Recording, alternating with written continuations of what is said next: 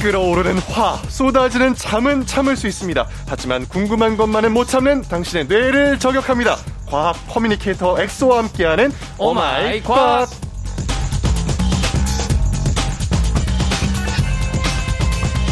자, FM 대행진 청취자들의 뜨거운 사랑으로 한겨울에도 핫팩이 필요 없다는 분, 과학 커뮤니케이터 엑소와 함께합니다. 안녕하세요. 아, 네, 오랜만입니다. 반갑습니다. 그러니까 오랜만이에요. 어, 항상 어, 항상은 아니고 네. 어쨌든 두 번째 뵙지만 맞아요. 아이 제디 이제 형님이시거든요. 음. 저보다 이제 나이가 더 많으신데 근데 강, 어, 강조하시네요. 아니 아니 그게 아니라 제가 이제 어. 일부러 이거 제가 이 이제 반전을 드리고 네. 싶어가지고 아이고 아이고. 저는 저보다 한참 어린 줄 알았어요. 에헤이. 아 너무 또 아 이게 또 엑소의 비결이구나. 엑소 요즘 여러 군데서 바쁘다고 들었는데 요게 또 엑소의 비결인 게 아닌가 아, 싶으면서. 아닙니다. 아니 근데 지난주에 네네. 엑소쌤 앞으로 약 천자 분량의 팬레터가 도착을 아, 했대요. 네. 예. 받아보셨나요? 아예 저도 봤고 음. 읽어보고 이제 거의 눈물을 글썽거렸죠. 어, 네. 어 어떤 그 내용이었어요? 내용이 제가 가장 마음에 들었던 대목이 뭐가 있냐면 네. 이분이 이제 아이들을 가르치는 이제 국어 논술을 가르치는 박은정 님이라고 음. 그분께서 매번 한시간마다 토요일 아침에 출근하신대요. 네. 그때 이제 조종 FM 댕지는 꼭 드- 들으시는데 음.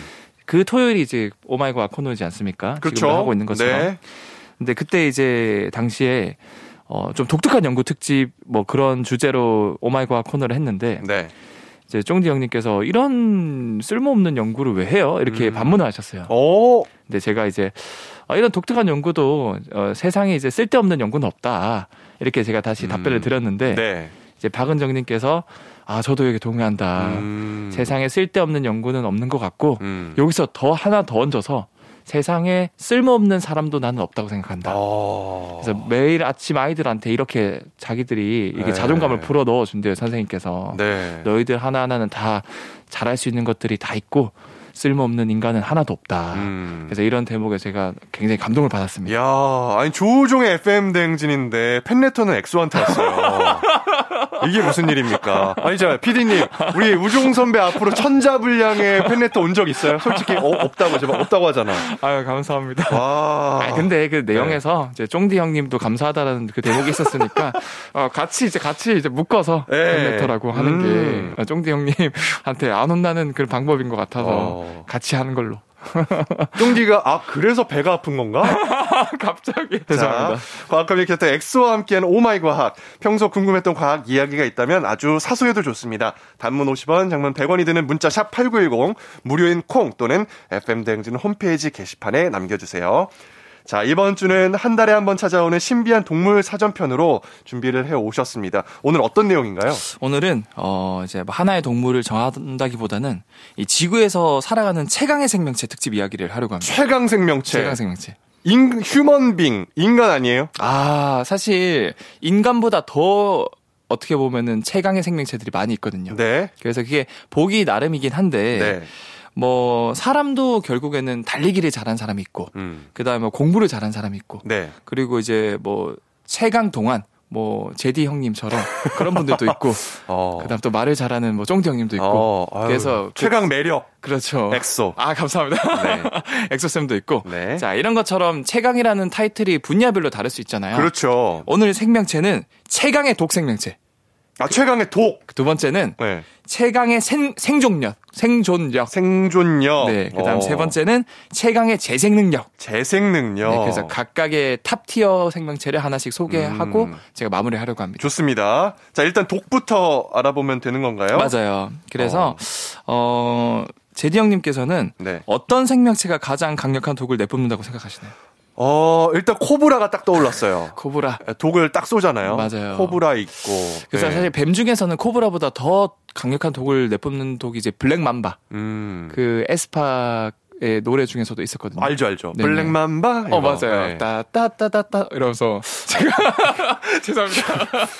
무슨 행진곡, 행진곡 아니었어요. 따, 따, 따, 따. 저는 과학만 하는 걸로. 네. 네. 자. 아무튼 그런 그 블랙맘바뿐만 아니라 네. 음. 보거나 또는 이제 플래커리 상자 해파리, 어허. 그 다음에 이제 독화살 개구리 네. 이런 애들이 있는데 얘네들 하나하나가 이한 마리가 내는 독이 성인을 10명에서 많게는 60명을 죽일 수 있는 독을 가지고 있어요. 네. 특히 독화살 개구리 같은 경우는 이 개구리 독을 원주민이 이제 화살 촉에 발라서 음. 이제 독화살로 쓰기 시작하면서부터 이 녀석 이름이 독화살 개구리로 명명이 된 거거든요. 네. 근데 다만 가장 강력한 독을 내뿜는 생물체는 이제 따로 있거든요. 아, 독화살 개구리가 아닌 네네. 다른 동물. 네. 이 녀석은 네. 우리 눈에도 잘 안 보여요. 여러분들이 점 한번 찍으면 이 점에 몇백만 마리가 살 수 있는 보틀리눔 균이라는 세균이거든요. 근데 이 균의 독이 어마어마하다는 말씀이에요? 어마어마해요. 네, 어. 맞아요. 얼만큼 어마어마하냐면 네. 어, 보통 우리가 커피 탈 때 이 네. 작은 티스푼 있잖아요. 네. 그 설탕을 탈 때 쓰는 티스푼. 그 티스푼 한 숟갈 정도의 양. 그 보틀리눔 세균이 만든 독 한 수, 한 스푼 정도의 약이면 인간을 어느 정도 죽일 수 있을 것 같아요. 어느 정도 죽일 수 있냐고요? 네, 그 아, 그러니까 독 정도면. 어, 얼마나? 네, 얼마나, 몇 아. 명을. 아까 제가 이제 뭐, 그 플래커리 상자의 파리는 뭐한 60명 정도 죽일 수 있거든요. 그 한 마리가. 음, 네, 한 스푼 정도면 한 스푼 정도면 몇 명 정도 죽일 수 지금 그래도 독특집이고 제 가장 1등이네요. 1등이라고 하니까 수만 명 정도 수만 되지 명? 않을까요? 수만 명. 네. 지금 그거 아세요? 몇 주 전에 네. 전 세계 인구가 80억 명을 돌파했거든요. 음. 80억 명 모두 죽일 수 있어요. 아, 티스푼 정도로. 한 스푼 약이 양이. 어, 진짜요? 무섭죠. 어, 아, 그러면은 같이 살면 안 되는 거 아니에요? 같이 살면 안 되죠. 네. 얘는 최대한 조심해야 되고 예. 네. 같이 살면 안 되는데 네. 어 근데 우리가 같이 살고 있긴 해요. 그러면은 죽는 거잖아요, 다. 심지어 네. 이 독을 막기도 해요. 아, 인간이 아, 뭐 주사처럼 주사처럼. 아주 소량으로 맞겠네요. 아주 소량으로. 음. 혹시 제디 형님 보툴리늄 톡신 이거 뭔가 줄이면은 많이 들어본 뭔가 우리 피부 미용에 많이 들어본 그런 단어 세 글자 기억나는 거 없습니까? 알죠. 보톡스. 맞아요. 그래서 이게 사실은 티스푼 한 스푼이면은 80억 명을 죽일 수 있을 만큼 약 150g이면 죽일 수 있거든요. 근데 그걸 지금 미용 목적으로 사람들이 우리가 만든 막고 거예요? 있어요. 아. 그러니까 이게 제가 그럼 어떻게 하면은 이게 독성을 띠냐부터 설명을 드리자면 네. 이 독은 이제 보툴리늄 톡신이라 그래서 신경을 억제해서 네. 결과적으로 이제 근육이 수축하는 걸 억제해요. 음. 바꿔 말하면 근육을 계속 이완시켜 버리거든요. 음. 근데 우리가 숨을 쉬려면 이 횡격막이라는 근육이 수축 이완을 거쳐서 폐가 커졌다 작아졌다 하면서 숨을 쉬어야 되는데 네. 이제 횡격막이 계속 이완만 해버리니까 어. 숨을 못 쉬는 거예요. 아. 그래서 죽어버리거든요. 음. 근데 우리 얼굴에는 자글자글한 주름이 왜 생기냐면 근육이 수축했다가 제대로 이제 이완이 안 된 상태예요. 음. 그런데 제가 방금 이 보툴리늄 톡신 균이 하는 역할이 근육을 이완. 이완시키는 거라고 네. 그랬잖아요. 그러니까 이제 과학자들이 역발상을 해서 어. 이거를 엄청 엄청 물로 타고 타고 희석을 해가지고 네. 아주 약한 농도로 이제 주름이 생긴 근육이 수축 말이 된 곳을 찔러봤더니 네. 쫙 펴지는 거예요. 아. 그래서 어떻게 보면은 인간이 참 대단한 게 세상에서 가장 강력한 독을 이제 주름을 펴는데 막고 있다. 음. 아. 어떻게 보면 인간이 가장 최강의 생명체가 아닌가 야. 이런 생각을 할 수 있는 거죠. 아니 그럼 이거 보톡스도 네, 많이 맞으면 죽어버리죠. 위험할 수 있겠네요. 그렇죠. 사람에게. 네. 어. 그래서 이제 보톡스도 이제 부작용이 심한 게 네. 이게 잘못된 농도로 맞거나 그러면은 네. 뭐 경련이 심하게 온다거나 어. 진짜 많이 맞으면 이제 숨을 못 쉬어서 죽을 수- 가능성도 높은 거죠. 음, 참 이게 신기합니다. 그렇죠. 아, 그래서 독가약은 네. 한 끗 차다. 한 끗 차다. 아, 또 그만큼 또 인간이 이거를 개발해내고 독을 이용한다. 그렇죠. 만물의 영장이다. 그쵸. 이렇게 한번 정리를 해보면서 자, 오늘 굉장히 흥미로운 주제입니다. 노래 듣고 와서 오마이 과학 신비한 동물 사전 최강 동물 편 이어갈게요. 엑소쌤. 네. 아까 블랙맘바 어떻게 부른다고요? 어 블랙맘바 띠띠띠띠 죄송합니다. 그냥 노래 틀어주시는 게 자, 에스파이 블랙맘바 듣고 오시죠. 자, 조종 FM 대행진 토요일 4부 오마이 과학, 과학 커뮤니케이터 엑소와 함께하고 있습니다. 자, 첫 번째가 보툴리늄 균이었어요. 네, 보툴리늄 균. 네, 근데 두 번째 어떤 거죠? 두 번째 어 지금 두 번째 제가 준비한 거는 사실 인간계에서는 이제 최강 동안 하면은 제디고 어 그다음에 네. 어 그 생명체 작은 생명체 중에서 네. 굉장히 귀여운 생명체 또 하나가 있어요. 귀여운 생명체. 네. 근데 이 생명체가 네. 이 생존력이 최강이거든요. 어, 생존력 편이군요, 지금. 지금 그 생존력 네. 편인데 네. 어 바로 이 녀석의 이름이 물곰이라고 해요. 물곰. 물곰. 네. 물곰이면 곰과인가요? 아 그래서 많은 분들이 착각하시는 게 커다란 곰으로 생각하는데 네. 1mm도 안 되는 아주 작은 완보 동물이라고 하는 어. 작은 생물이에요. 네. 그래서 곰벌레라고도 불리는데 영화 앤트맨에서도 얘가 등장했어요. 앤트맨이 막 작아지는 와중에 이 물곰 한 마리가 옆에 쫙 지나가요. 어. 그런데 얘가 어떻게 그럼 지구 최강의 생명력을 가졌냐, 생존력을 가졌냐? 네. 그 이유는 바로 이 과학자들이 어, 얘를 찾기 위해서 탐사를 떠난 게 아니라 음. 다른 목적으로 연구 목적으로 다양한 곳에서 뭐 온천이나 뭐 끓는 물이나 뭐 뜨거운 뭐 사막이나 굉장히 추운 극지방이나 이런 데서 시료를 샘플을 채취를 해서 다른 목적으로 이제 현미경을 들어봤더니 현미경을 들어볼 때마다 항상 이 물곰이나 생명체가 끼우 이러면서 막 인사를 해주는 거예요. 어. 어디에서든 있는 거예요. 낄낄빠빠가 아니라 낄낄이네요. 그래, 다, 낄낄- 다 끼는 다 거네요. 끼는 일단. 거예요. 어. 네, 다 낄낄. 그래서 그렇죠. 네. 그러니까 바꿔 말하면은 아 이 녀석들은 어떤 환경에서도 살아갈 수 있는 엄청난 생명력을 가지고 있겠구나라고 생각을 한 거죠. 음. 그래서 이제 과학자들이 본격적으로 제대로 각을 잡고 이 녀석을 괴롭혀봐요.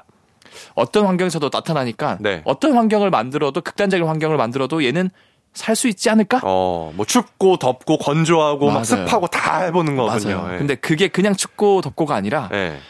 이 우주에서 가장 추운 온도가 절대 온도라 그래서 네. 영하 273도거든요. 와 상상도 안 된다 이거. 근데 영하 진짜. 270. 한 2, 3도까지 내려서 네. 얼렸다가 녹여도 어. 살아나요. 어, 어 얼렸는데도 얼렸다가 녹여도 살아나요.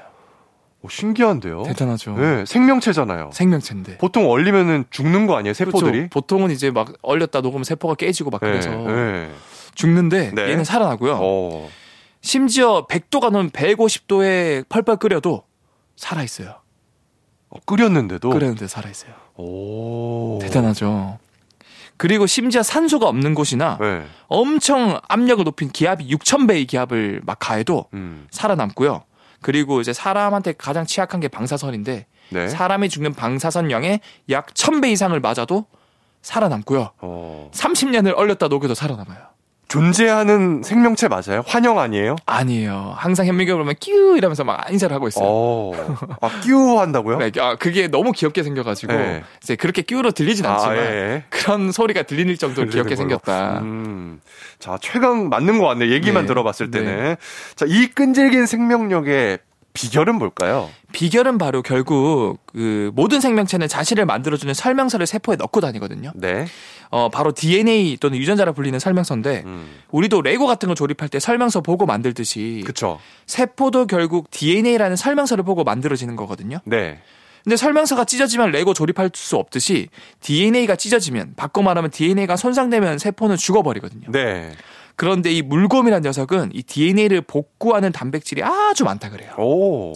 그래서 이제 방사선을 가하거나 얼리고 녹이고 별짓을 다 해도 이 손상된 DNA를 바로바로 복구를 해줘서 결국 이 세포가 온전하게 유지가 될 수 있다. 오. 그래서 이 비결 덕분에 네. 어떤 짓을 해도 이 물검은 살아남는다. 아, 그러면 아까 보툴리늄 균처럼 네.